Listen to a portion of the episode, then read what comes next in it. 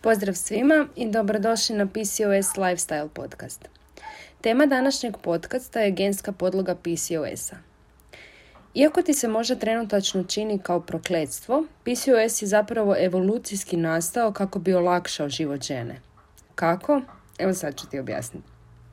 Čovjek, to je naša vrsta Homo sapiens, se počela razvijeti prije otprilike 200.000 godina – u to vrijeme hrane nije bilo u izobilju i neki od nas su zato povukli određene genske mutacije koje su nas učinile izdržljivijima za takve uvjete.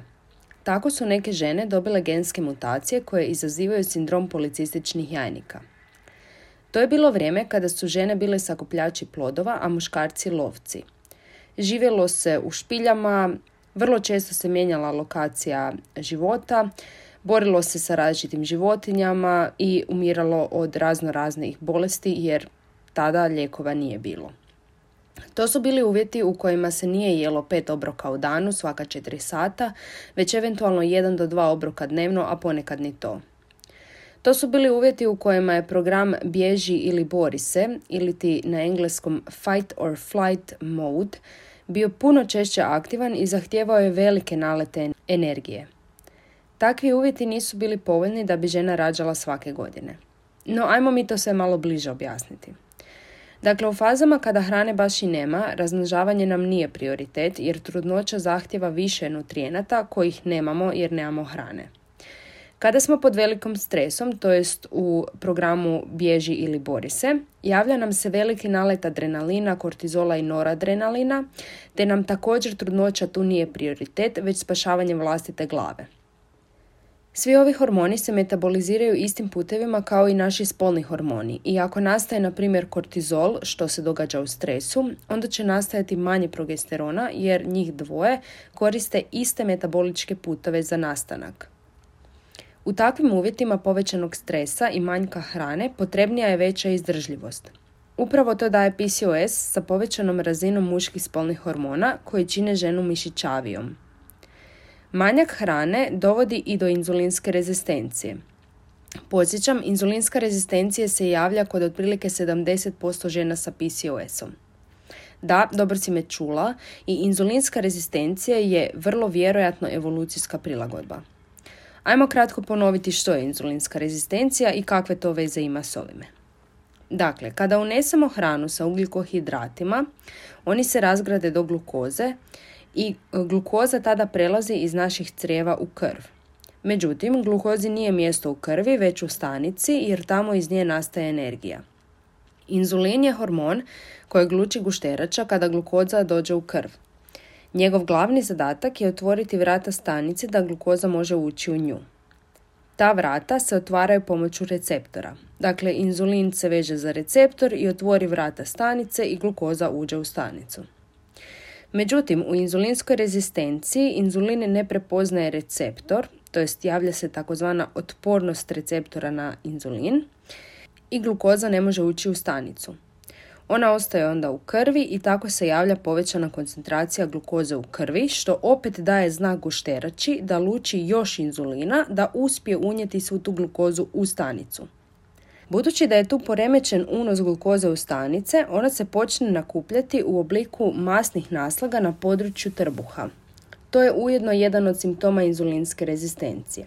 E sada dolazimo do ove priče zašto je inzulinska rezistencija evolucijska prilagodba. Te masne naslage su odlične za čuvanje energije za situacije kada hrane nema. Osim toga, masne naslage pojačano luče citokine koji su nam važni u borbi protiv upale. Podsjećam, to je bilo vrijeme kada nije bilo antibiotika i kada je svaka i najmanja upala mogla završiti fatalno. Budući da inzulinska rezistencija povećava razinu glukoze u krvi, ostaje nam više glukoze za mozak, pa osoba može jasnije razmišljati da ima bolji bori se ili bježi odgovor. Osim toga, povećava se i razina krvnog tlaka zbog povećane koncentracije glukoze u krvi i samim time se povećava i rad simpatičkog sustava, a to su sve prilagodbe koje omogućavaju bolji bori se ili bježi odgovor. Inzulinska rezistencija osim toga uzrokuje i promjene u koagulaciji ili zgrušavanju krvi. Sve ovo čini ženu, ali i muškarca otpornim na uvjete kada imamo manju raspoloživost hrane, veću mogućnost dobivanja rana i mogućnosti epidemije, odnosno razno raznih upala. Takvi uvjeti nisu bili povoljni da bi žena rađala svake godine, pa su inzulinska rezistencija i povećana razina androgena dovele do smanjene plodnosti. Tako da su žene sa PCOS-om uspjele iznijeti trudnoću rijeđe od žena koje nisu imale PCOS. Otprilike žene sa PCOS-om su uspjele zatrudniti svake 3 do 4 godine, a one bez PCOS-a svake godinu do dvije. Samim time žene sa PCOS-om imale su manje potomaka što im je štedilo je hranu i energiju i povećavalo preživljenje. Što se tiče nasljeđivanja, djevojčice čije majke imaju PCOS imaju pet puta veću mogućnost da i same razviju PCOS. Ta mogućnost se povećava ako hormoni kod majke divljaju, odnosno ako PCOS nije pod kontrolom. Osim toga, dječaci su u većem riziku od razvoja inzulinske rezistencije. Znači već sam napomenula da oko 70% žena koje imaju PCOS imaju i inzulinsku rezistenciju. Ta inzulinska rezistencija se može genetski prenijeti i na dječake.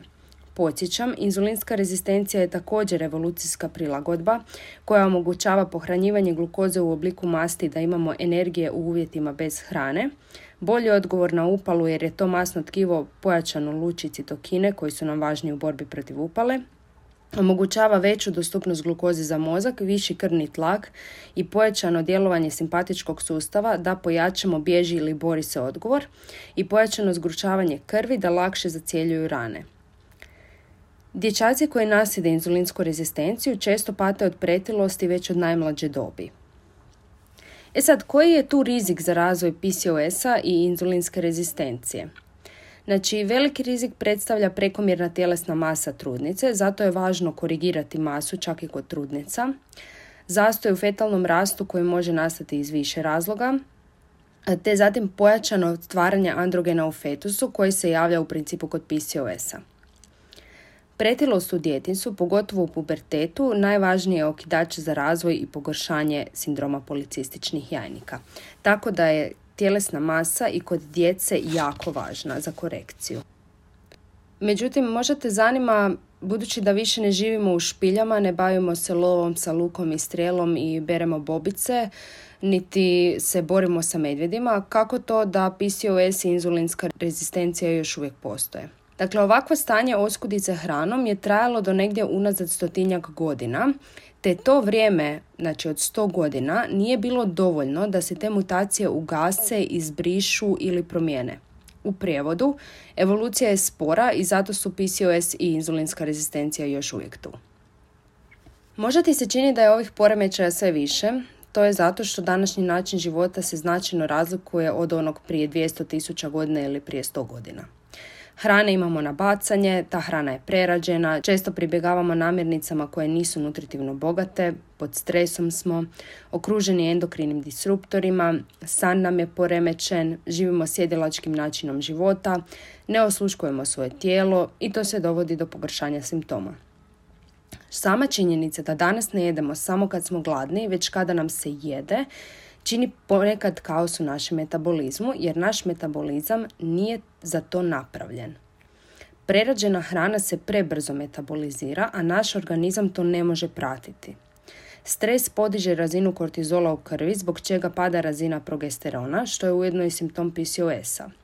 Poremećen san je također u vezi sa niskom razinom progesterona i utječe jako na cijeli naš metabolizam. Endokrini disruptori su tvari poput plastike, pesticida i raznih kemikalija koje utječu na naš endokrini sustav. Loše, naravno. Sjedilačkim načinom života ne uspijevamo potrošiti sve kalorije koje unesemo. Tako da sve te stvari utječu na aktiviranje, da ih tako nazovem pod navodnicima, loših gena koji se ne bi aktivirali ili bi simptomi bili slabiji da živimo zdravijim načinom života. Poanta priče – PCOS i inzulinska rezistencija javljaju se već od djetinstva. Oba poremećaja utječu na naše potomke neovisno jesu li oni dječaci ili djevojčice. Oba poremećaja utječu na sve aspekte našeg života i važno je raditi na njima sveobuhvatnim pristupom. Za više informacija slobodno me zaprati na Instagram profilu Lucija Tesija.